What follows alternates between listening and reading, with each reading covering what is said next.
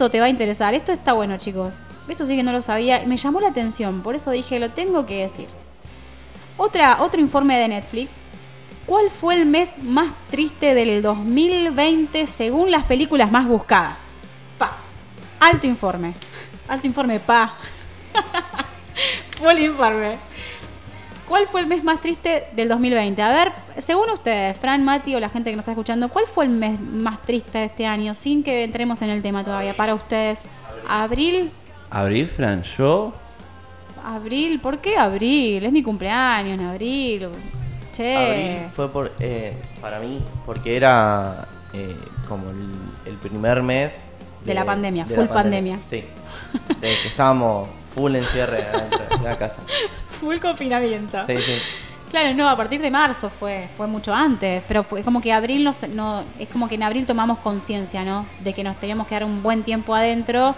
Claro, o sea, en marzo fue 15 de marzo que estaba el tema de, eh, o sea, no, todavía no estaba eh, el tema del eh, confinamiento. O sea, estaba como decir, ah, en marzo empezó como decir, bueno, empezó el tema del coronavirus, todo eso, pero... y nos empezamos a preocupar. Claro, pero- empezamos a preocupar. Y después, ya eh, finales de marzo, principios de abril, eh, fue todo el, el encierro importante. Que para mí, abril fue el peor mes. Para mí. ¿Sí? Porque estábamos todos muy encerrados. A, mayo ya no tanto. Ajá. Pero abril fue terrible. Bien. Es más, eh, todo- la mayoría de los artistas eh, sacaron temas en abril. Eh, por ejemplo, Seven Kane, un artista, sacó hace más de un mes que ya estoy encerrado. O sea, eso lo sacó a finales de abril. Entonces, para mí abril fue el... Abril fue el mes más triste de este año. Sí. ¿Usted coincide, Mati, también con eso?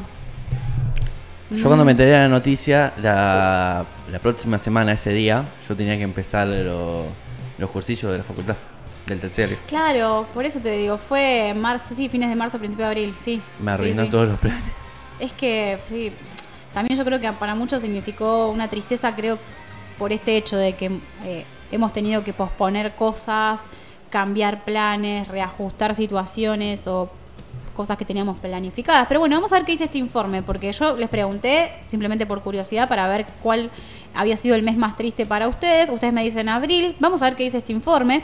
Para mí no fue el mes más triste abril, chicos, porque abril fue mi cumpleaños. A pesar de que lo tuve que pasar recontra encerrada porque fue el mes full confinamiento.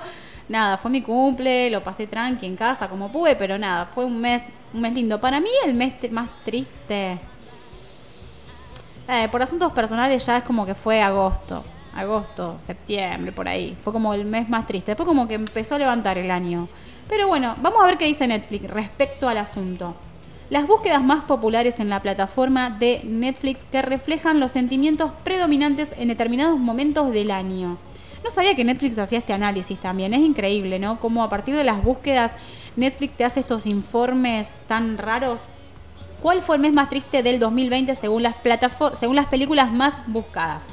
Durante el 2020 las producciones disponibles en, plataforma de- en la plataforma Netflix cobraron un protagonista sumamente relevante debido al confinamiento por la pandemia del coronavirus. En este sentido, a, parti- eh, a partir de las películas más buscadas y vistas, se puede saber qué estados de ánimo predominaron. Por tanto, en febrero y marzo, tan, en febrero y marzo hubo un predominio de comedias, lo cual va de la mano del inicio de la cuarentena y la necesidad de reír ante el trágico contexto. Sin embargo, hubo meses que reflejaron un estado más triste debido a la elección de películas más dramáticas. Esto sí que no lo tenía, este dato no lo tenía. En este sentido, atenti, atenti, atenti, ¿qué pasó? Mi compañero acá en la operación, eh, como recordarás hace unos, min- unos segundos, dijo que para él más, el mes más triste Sí. fue en abril. Sí, Pero ya vas a llegar que te vas a sorprender con lo que dice el informe. Que, ¿Cuál fue el mes más triste? Tan, tan, tan, tan, tan, tan. A ver. En este sentido, ¡ah! abril fue el más, el mes más triste. Bueno, vos también lo dijiste, Mati. Los dos coincidieron. Eh, menos mal que les... Pero él, él no había dicho abril.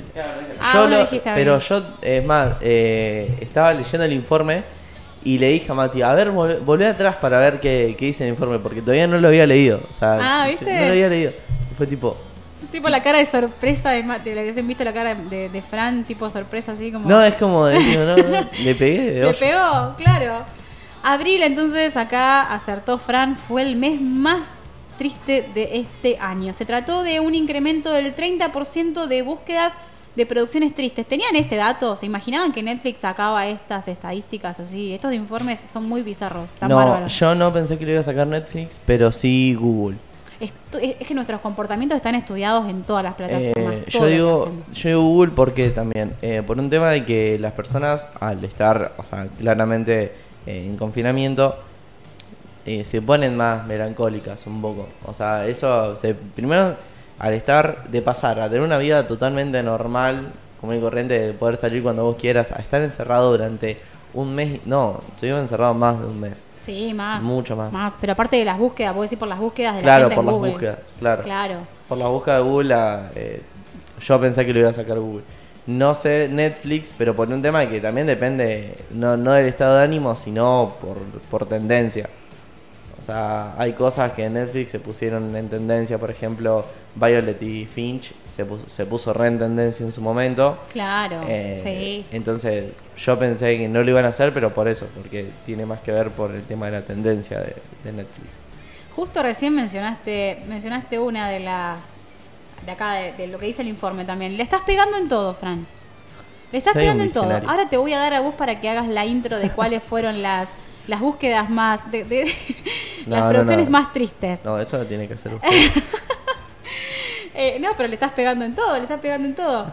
Eh, no, pero es verdad eso, por ahí, mm, o sea, supongo que Google tendrá su propio informe, que ahora lo vamos a buscar porque me llama la atención saber cuál, cuál habrán sido las tendencias, la- las búsquedas de este año más prominentes por meses. Eso debe estar todo, absolutamente todo. Lo voy a, lo buscar después. Seba hizo, Seba hizo un programa. ah, Seba hizo sí, un de lo más buscado por los argentinos. Está en formato podcast de Anchor. Sí, Spotify. sí, es cierto. Ya- yo lo vi en formato.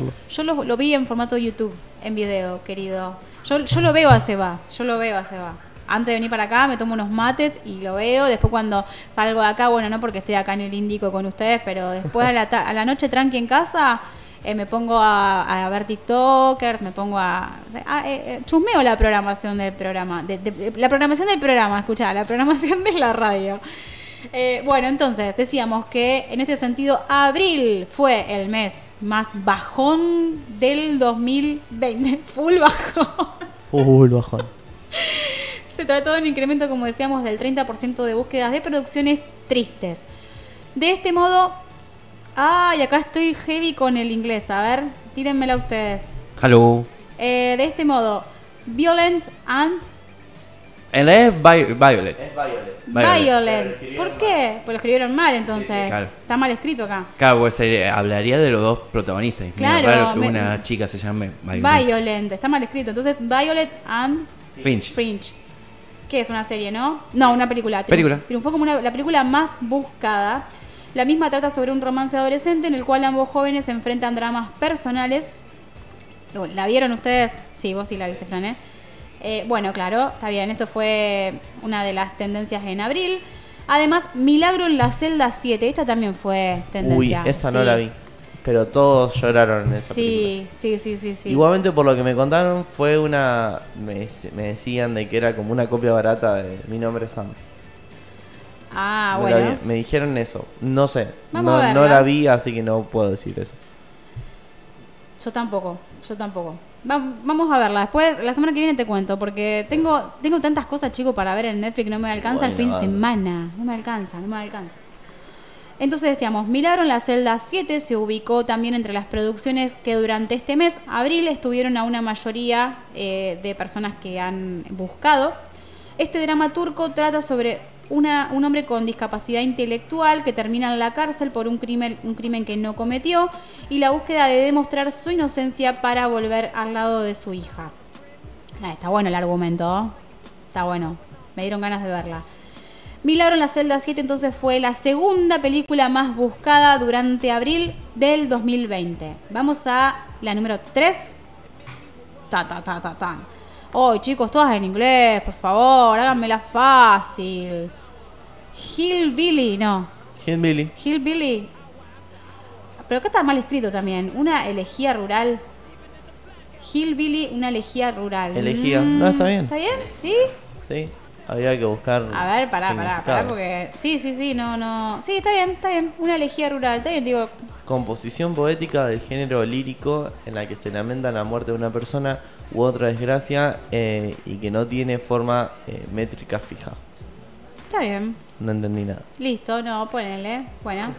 No, pensé que era una elegida, porque digo, capaz que está mal escrito, que era la- una elegida, pero.